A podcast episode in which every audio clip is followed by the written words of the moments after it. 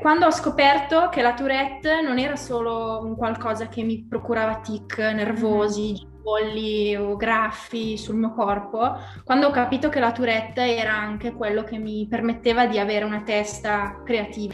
Eh, io a volte ho dei momenti in cui mi viene da piangere, dico no, ti prego testa fermati, sconnettiti un attimino, ma ho anche dei momenti in cui io dico no no, vieni fuori, tutto quello che hai da esprimere assolutamente, perché sono i momenti in cui sono, riesco ad essere proprio me stessa e riesco a essere eh, creativa al 100%, a pensare a tante cose, ad essere super eh, entusiasta della mia vita.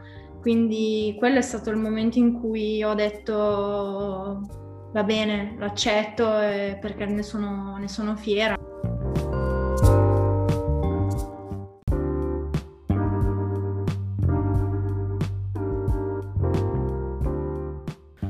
Pomeriggio e benvenuti in un nuovo episodio di Sono Contrariata Podcast, la piattaforma nella quale giovani contrariati vengono finalmente ascoltati. Io sono Maria Rosaria, la voce fondatrice di Sono Contrariata Podcast e vi do il benvenuto in questo nuovo episodio. L'ospite di oggi è Sofia Quadranti che lavora per un'azienda che produce software in Olanda e da qualche anno è diventata anche un'insegnante di meditazione.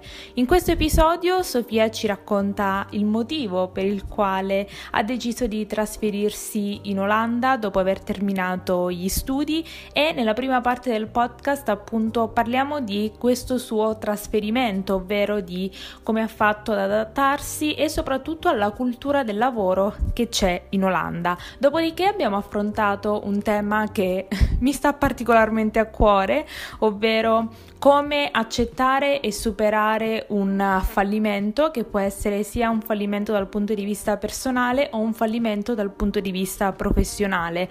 Lei ci racconta di come è avvenuto questo processo, come la meditazione l'ha aiutata non solo a superare questo ambito, ma a riprendere in mano la sua vita e la sua personalità anche uh, per convivere e per accettare quella che è la sua situazione, tra virgolette, ovvero uh, Sofia ha la sindrome di Tourette, lo ha scoperto dopo anni e ci racconterà appunto come la meditazione non solo l'abbia portata ad accettare e a fare del, della sua diversità il suo punto di forza, ma le ha permesso anche di aiutare le altre persone ad avvicinarsi alla meditazione e a utilizzarla come mezzo per migliorare se stessi ma eh, credo di aver fatto un ottimo riassunto di quello che è l'episodio, ma questo è solamente un piccolo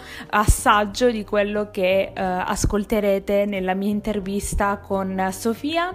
Io prima di lasciarvi all'episodio vi ricordo di iscrivervi al podcast, vi ricordo di condividerlo se vi fa piacere e se volete guardare questa intervista anche eh, in versione video video, potete farlo sul canale YouTube di Sono Contrariata Podcast. Ultima, ma non per importanza, non dimenticate di seguire la pagina Instagram sono contrariata.podcast e io evito di dilungarmi ancora e vi lascio la mia intervista con Sofia Quadranti. Buon ascolto! Allora, io mi chiamo Sofia, ehm, vengo da un paesino in provincia di Como che si chiama Uggiate Trevano, vivo da eh, quattro anni in un paese in Olanda che si chiama Gouda. Eh, lavoro, faccio diverse cose nella mia vita, lavoro per un'azienda che produce software, che è una delle più grosse qua in Olanda per la produzione di software per contabilità mm-hmm. eh, e sono un insegnante di meditazione, che così combinato sembra un po' strano, però... E qual è stata la tua formazione scolastica? Tutt'altra. Io ho, sono laureata in comunicazione, media pubblicità. Io in realtà sono un po' una testa creativa, quindi ho sempre preso la strada ehm, appunto dei media, poi nel mio corso universitario eh, ho, ho, avuto anche lezioni di linguaggio del cinema, a me piace anche il filmmaking, quindi t- tutto quel processo creativo. Quando una volta conclusi gli studi, poi come hai fatto a trovare o a cambiare totalmente il tuo percorso? C'è stato un, proprio un turning point che ti ha fatto cambiare tutto? Sì, io all'ultimo anno universitario ho conosciuto quello che adesso è mio marito, eh, che è olandese, e quindi mh, avevo altri progetti nella vita in quel momento e ho buttato tutto all'aria e ho seguito un attimino il mio cuore, ho detto va bene, mi trasferisco, cerco lavoro in Olanda, credendo in realtà, eh, insomma io all'inizio pensavo ci volesse un attimino più di tempo per trovare un lavoro qua. Quindi ho cominciato a mandare eh, curriculum e dopo due mesi, cioè velocissimo, eh, avevo cos'è, tre offerte di lavoro e quindi eh, di punto in bianco, in una settimana ho guardato in faccia i miei genitori e gli ho detto ciao, io vado a vivere in Olanda, che per loro è stato un po' uno shock. Ambientarti è stato difficile oppure avendo comunque una persona del posto o comunque che conosce la cultura ti ha un po' facilitato ad adattarti? Allora, ambientarmi è stato un po', non è stato facilissimo. Poi io eh, la cosa che dico sempre, le persone che eh, non sono mai state in Olanda hanno l'idea dell'Olanda come Amsterdam. In realtà Amsterdam è una realtà a sé, eh, se tu esci da Amsterdam e ti fai un giro per i paesi qua, la realtà è totalmente diversa e per me questo è stato, è, è stato uno shock culturale non indifferente. Io avevo l'idea dell'Olanda come un paese libero, eh, con, con tante persone con la mentalità aperta e mi sono ritrovata in una situazione con persone veramente molto molto bigotte, quindi per me è stato all'inizio un po', un po così. Poi io all'inizio, il mio primo lavoro è stato ad Amsterdam, eh, quindi facevo questo avanti e indietro tra Amsterdam, che appunto è una realtà a sé, eh, con una cultura a sé, e poi tornavo nel paese, però insomma è una città con una grandissima comunità religiosa anche, eh, insomma c'è tanto di diverso e per me è stato un po' all'inizio pesante. Secondo te perché è così difficile fare, cioè anche solo quello che è capitato a te, cioè da quando mandi il curriculum all'offerta di lavoro, è una cosa che in Italia mh, mm, in, sembra impossibile o è impossibile. Secondo te c'è un motivo per cui la situazione qui è così difficile per i giovani e non solo? Io credo che sia prima di tutto un input mentale culturale diverso, mm-hmm. perché eh, perlomeno per quella che è la mia esperienza, in Italia io sono sempre stata abituata a sentirmi dire eh, comunque di volar basso, con le orecchie basse, di essere umile, di non aspirare a troppo, di insomma vola basso, parti piano, passi piccoli, no?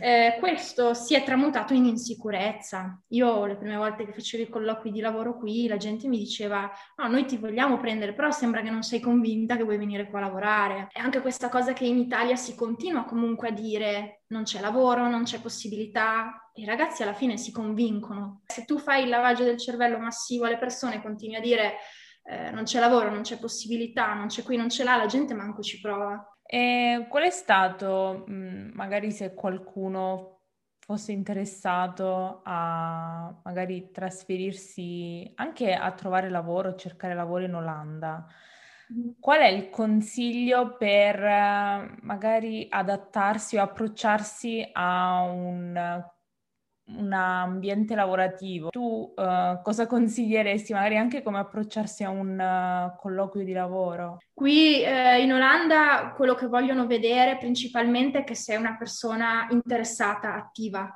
Quindi se ti presenti a un colloquio di lavoro e, dici, e ti dicono tu puoi fare questa cosa qui e tu dici beh ci posso provare, non è una risposta, tu mm-hmm. devi dire sì, sì, lo faccio, anche se non l'hai mai fatto. Loro non è che si aspettano che tu fai una cosa precisa. Loro si aspettano che tu sia una persona attiva che a livello eh, non solo lavorativo, ma anche a livello personale che riesca a dare un contributo all'azienda.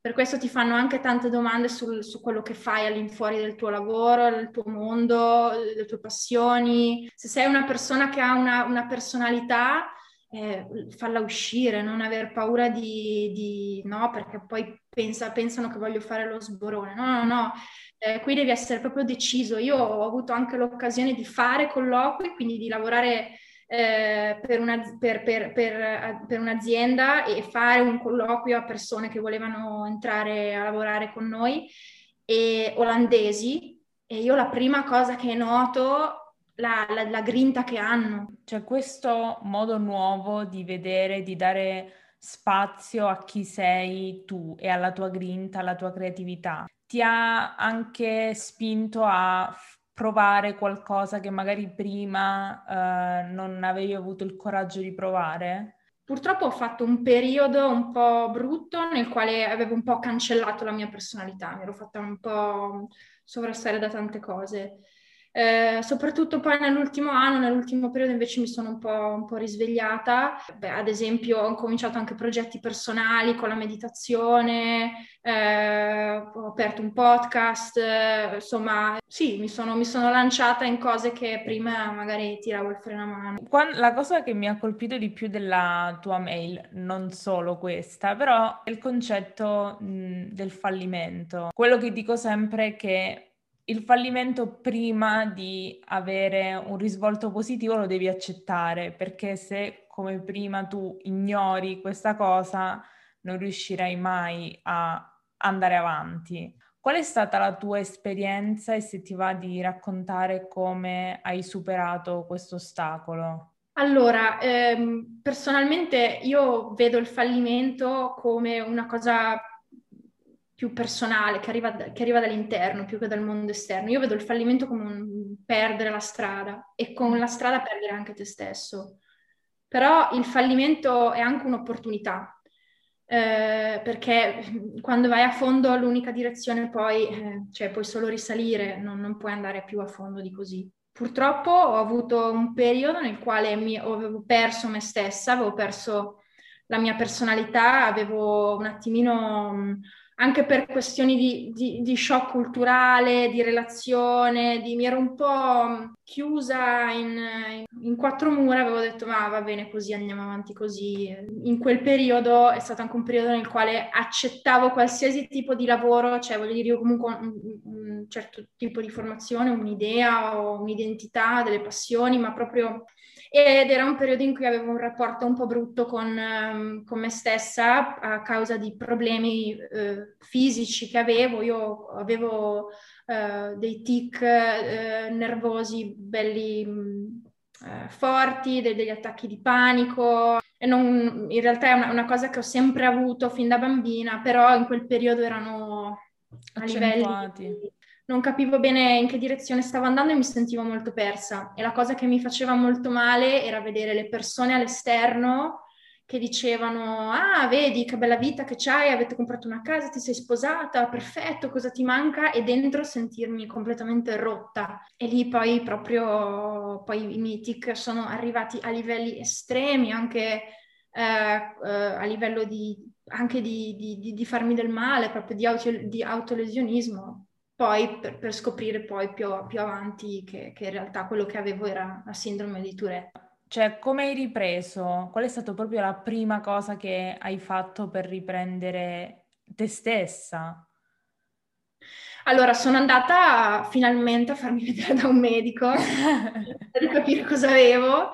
Eh, sono riuscita a capire, a dare un nome a questa cosa e eh, attraverso questa esperienza ho incominciato a riprendere in mano la meditazione, che era in realtà una cosa che avevo già fatto nella mia vita, però in maniera molto disordinata. Spesso il fatto di provare qualcosa e stare fermi, cioè quando la soluzione è provare a stare fermi e studiarsi, è difficile e anch'io delle volte ci ho provato però poi eh, per paura di quei pensieri che venivano quando stavo in silenzio da sola eh, o anche solo con i miei pensieri, ho detto no, va bene, mm, proviamo magari un'altra volta, un'altra volta, un'altra volta e non sono mai riuscita a rimanere costante. Qual è stata, quando hai iniziato tu a fare meditazione e come sei arrivata ora a appunto a insegnarla a, agli altri? Allora, il mio primo approccio con la meditazione ehm, è avvenuto più o meno Beh, eh, quando avevo, quando ero giovanissima, quando avevo 16-17 anni, perché io ho sempre avuto problemi di tic, poi adesso un po' li controllo, ma eh, quando ero bambina anche vocali, pre- belli prepotenti, mm-hmm. e quindi il mio medico mi aveva consigliato di andare a fare un, una terapia di ipnosi e questa terapista eh, mi, mi, faceva fare queste, queste sessioni che insomma erano belle interessanti, quindi a un certo punto le ho chiesto, ma che cos'è, insegnami, voglio capire anch'io cosa fai. E lei mi ha detto, secondo me la meditazione ti potrebbe piacere. E quello è stato mia, il mio primo approccio, poi non, non, sono stata costante. Il momento nel quale ho deciso di, di, di, diventare costante con la meditazione è stato un anno fa. Mi sono messa a sedere sul, sul pavimento, ho detto ok, adesso eh, pro, riprovo a meditare, vediamo cosa ne esce. E avevo la sensazione di, sono rimasta lì, ho fatto quegli, quegli esercizi che già conoscevo, poi ho riaperto gli occhi e avevo la sensazione di aver fatto quei dieci minuti. Prendo in mano il telefono e vedo che è passata quasi un'ora. E da lì ho cominciato ad andare in profondità, in profondità, sempre più in profondità, perché poi, come dici te all'inizio, è difficile perché ti spaventi. Mm-hmm. Quando osservi quello che c'hai dentro, non siamo abituati, siamo abituati a guardare il mondo esterno e a, e a dire, ok, io sono così perché il mio mondo esterno è così. In realtà tutto arriva da dentro, ma non ce ne rendiamo conto e all'inizio è difficile. Quando eh, vai in profondità e vedi determinate cose di te, un po' ti spaventi, mm-hmm. ma ci deve essere un po' di amor proprio quando si fa meditazione, perché è vero, a un certo punto incominciano a venirti a galla tante cose, anche emozioni che fanno paura, e le senti a livello fisico, eh, il trucco sta nel non farsi trascinare troppo da quella cosa lì. E quando le persone, o oh, non so se magari ti è capitato di sentir dire no, io non ci riesco, no, no, non fa per me perché io sto bene così, e tu cosa risponderesti, soprattutto a quelli che dicono non, ries- non, riesco a stare lì fermo, immobile, a pensare perché non, non mi viene in mente niente. Allora, dipende dall'approccio. Se queste persone dicono anche non, non è una cosa che voglio approfondire, io non, non, insisto, perché la meditazione è una cosa molto personale, mm-hmm. deve partire da te. Invece se la persona dice, caspita, non ci riesco, però ho tanta voglia, allora lì proviamo cose diverse, sedute corte ma molto intense o eh, sì, tecniche come ad esempio la, la visualizzazione piuttosto che sono le più accettate da queste persone perché riescono a dire ah ok, come se stessi giocando ad un videogame. E dai anche dei, tra virgolette, compiti da fare magari giornalmente o uh, vi risentite a distanza di settimane, mesi per uh, vedere come va? Beh, allora io dico sempre meditate ogni giorno. Quella è l'unica cosa che io dico, nella quale sono un po' rigida, eh, e basta un minuto, due minuti, non, non, devi star lì le ore. Quindi cerco sempre di motivarli dicendo un minuto, due minuti è sufficiente. Ti metti lì, fai quella cosa lì, osserva quello che viene a galla impara tu, perché alla fine è un percorso personale. Io ti posso dare le basi, sono quelle che ho studiato anch'io al mio corso, ma alla fine non c'è libro che tenga, una cosa, è un percorso che devi fare tu. Assolutamente, e questa è una mia curiosità, avendo a che fare con persone che comunque, come hai detto tu, si mettono a nudo uh, con uh, la propria mente, come fai a non a non farti, uh, a non far trapassare, trapelare quelle, quei pensieri su di te? Cioè, come fai a rimanere vicina ma distante? È difficile, io sono una persona molto empatica, quindi per me è veramente complicato. Eh, io credo che eh, ehm, la cosa che più mi aiuta in questo è quello che poi è la mia visione del mondo, soprattutto negli ultimi anni della mia vita, questa cosa di voler osservare il mondo attraverso una finestra aperta, mm-hmm. quindi accettando tutto quello che c'è. Quindi nel momento in cui io mi trovo davanti a un'emozione particolarmente forte, mia, il mio approccio è quello di sedermi come uno spettatore al cinema e osservare questa emozione. Nel momento in cui tu ti siedi e osservi una cosa eh, in, in, una maniera non analitica, mm-hmm. automaticamente poi il sentimento di, di paura, di ansia, qualsiasi sia l'emozione, svanisce. Come fai a gestire entra- cioè il tuo lavoro principale e anche questo che comunque ti richiede non tanto solo del tempo, anche una, un'energia, uno sforzo mentale mh, che non è poco? Um, t- tanta passione, tanta voglia di fare qualcosa che è mio, che piace a me, che, che, che, che fa parte del mio mondo. Eh, in realtà io, ehm, grazie, io, io, credo anche grazie alla, alla, sindrome che ho di Tourette, che viene vista come una sindrome, però a me piace definirla, come dice la mia neurologa, una qualità Mm-hmm. Eh, poi i tic, tutto quello che vedi delle persone che hanno la Tourette è la punta dell'iceberg, poi sotto c'è tutto un mondo che nessuno conosce, pochissimi conoscono, c'è poca comunicazione. Credo anche questa, questa cosa mi, mi, mi, permette tanto di avere un rapporto di accettazione totale con quello che sono e con i miei tic e non solo con i miei tic, con i pensieri, eh, ehm, con, con insomma con me stessa. E quindi io non, non, devo trovare del tempo per fare quello che faccio, io non vedo l'ora di fare questa cosa qui. Da quando hai scoperto, comunque finalmente hai dato un nome a quello che erano uh, le tue preoccupazioni, i tuoi problemi, in poi come hai fatto a, piuttosto che cercare di allontanare la cosa, come hai fatto a inglobarla e a renderla appunto una tua qualità aggiunta? Questa è una bella domanda perché mm, eh, quando ho scoperto che la Tourette non era solo un qualcosa che mi procurava tic nervosi, mm bolli o graffi sul mio corpo, quando ho capito che la Tourette era anche quello che mi permetteva di avere una testa creativa, di avere comunque una testa super attiva eh, e quindi questa cosa di dire wow, però alla fine è anche una sorta di, di qualità. Eh, per la Tourette tu puoi scegliere diversi tipi di cure, puoi anche scegliere delle cure medicinali. Mm-hmm. Io non le ho mai volute, cioè, o meglio, da giovanissima ci avevo provato per alcuni mesi, ma l'ho abbandonata subito quella strada lì perché eh, io a volte ho dei momenti in cui mi viene da piangere, dico no, ti prego testa fermati, sconnettiti un attimino, ma ho anche dei momenti in cui io dico no, no, vieni fuori, tutto quello che hai da esprimere assolutamente, perché sono i momenti in cui sono, riesco ad essere proprio me stessa e riesco a essere eh, creativa al 100%, a pensare a tante cose, ad essere super eh, entusiasta della mia vita.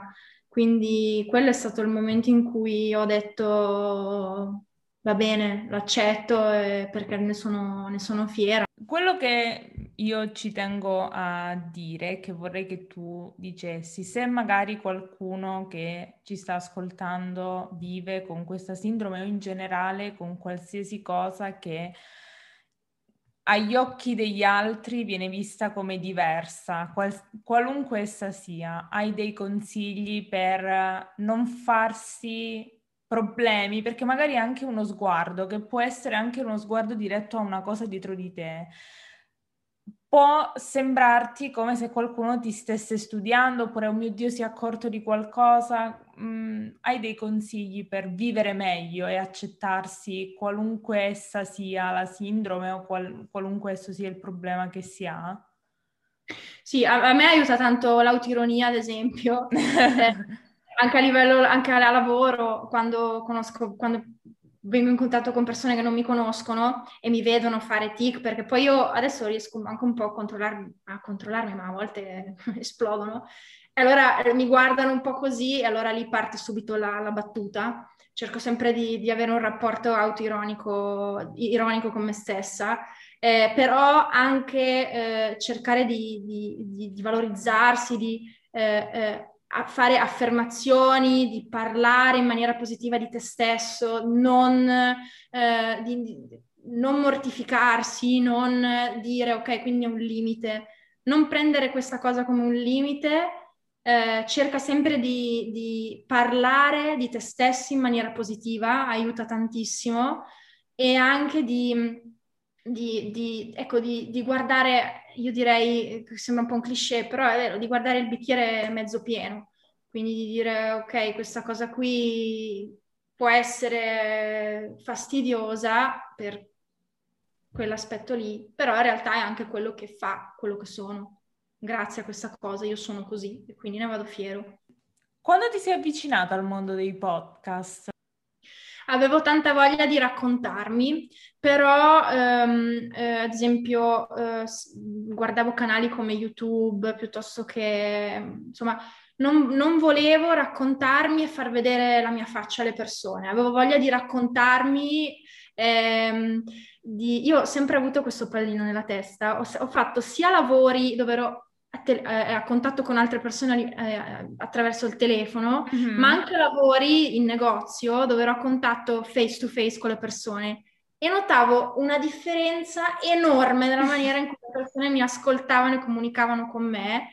E allora lì ho detto, io voglio che le persone eh, ascoltino la mia storia eh, senza filtri, senza capire che faccia ho, come sono, come mi muovo, semplicemente ascoltare. E il podcast poi è un canale che a me interessa tantissimo, mi ha sempre molto affascinato perché eh, per questa cosa di sapere ascoltare. Le persone che si approcciano ad un podcast sono persone che riescono ad ascoltare, che è una, un valore che io trovo eh, enorme, che io, che, al, per il quale io do tanto valore. Mm-hmm. Eh, e questa è la, la, ragione per la quale eh, mi sono approcciata al mondo dei podcast. È un podcast dove ehm, lascio i miei pensieri, ehm, la, sfogo completamente eh, i miei pensieri e cerco di raccontare il mio percorso spirituale. Bellissimo. Quindi quindi non è nulla di, di, non è un podcast dove ci tengo ad insegnare cose alle persone, ma ci tengo più a raccontare quello che sto vivendo e poi alla fine faccio sempre delle piccole lezioni di meditazione, giusto per chi vorrebbe approcciare questo, questo mondo. Eh. Quindi questa è la, la, la ragione. Bene, ultime due domande, queste sono le mie preferite. Puoi anche astenerti, perché so che alcuni preferiscono astenersi un obiettivo personale o professionale che hai raggiunto nel 2020? Eh, incominciare a lavorare per questa azienda dove lavoro ora, che è un'azienda mm, che a livello professionale e personale ti dà tanto, tante possibilità di, di crescere eh, e incominciare a fare lezione di meditazione alle persone. E per il 2021 hai qualche idea, qualche obiettivo che ti sei posto, i famosi eh, buoni propositi? Ce ne vuoi dire qualcuno? Sì, assolutamente. Eh, prima di tutti quello di mm, eh, riuscire a diventare una, a creare dei gruppi di lavoro per mindfulness e meditazione nelle aziende. Sì. Quindi adesso appena si, se si tranquillizza un po' questa situazione, mi piacerebbe presentarmi a un gruppo di aziende a titolo proprio come, come faccio adesso, quindi gratuitamente, senza chiedere per forza un, un compenso e, e cercare di, di incominciare a, a, fare training, una cosa che mi interessa molto, anche per conoscere nuove persone. E a livello personale, eh, assolutamente continuare il percorso che sto facendo, il percorso spirituale che sto facendo e, rius- e togliermi sempre più strati ogni giorno. Assolutamente, io ti faccio un in bocca al lupo per tutto, ti ringrazio perché è stata una bellissima conversazione. Grazie a te e un grosso in bocca al lupo anche a te con il tuo podcast che è bellissimo. L'episodio di oggi si è concluso. Vi ricordo come sempre che se volete partecipare anche voi come ospiti del podcast potete farlo in modo gratuito. Vi basta andare su www.sonocontrariata.com slash be my guest, compilare il questionario e sarete subito ricontattati. Io come sempre vi aspetto da ora anche lunedì per il nuovo episodio sul canale YouTube del podcast, ma vi aspetto sempre ogni giovedì alle ore 14 per un nuovo episodio su Sono Contrariata Podcast. Ciao!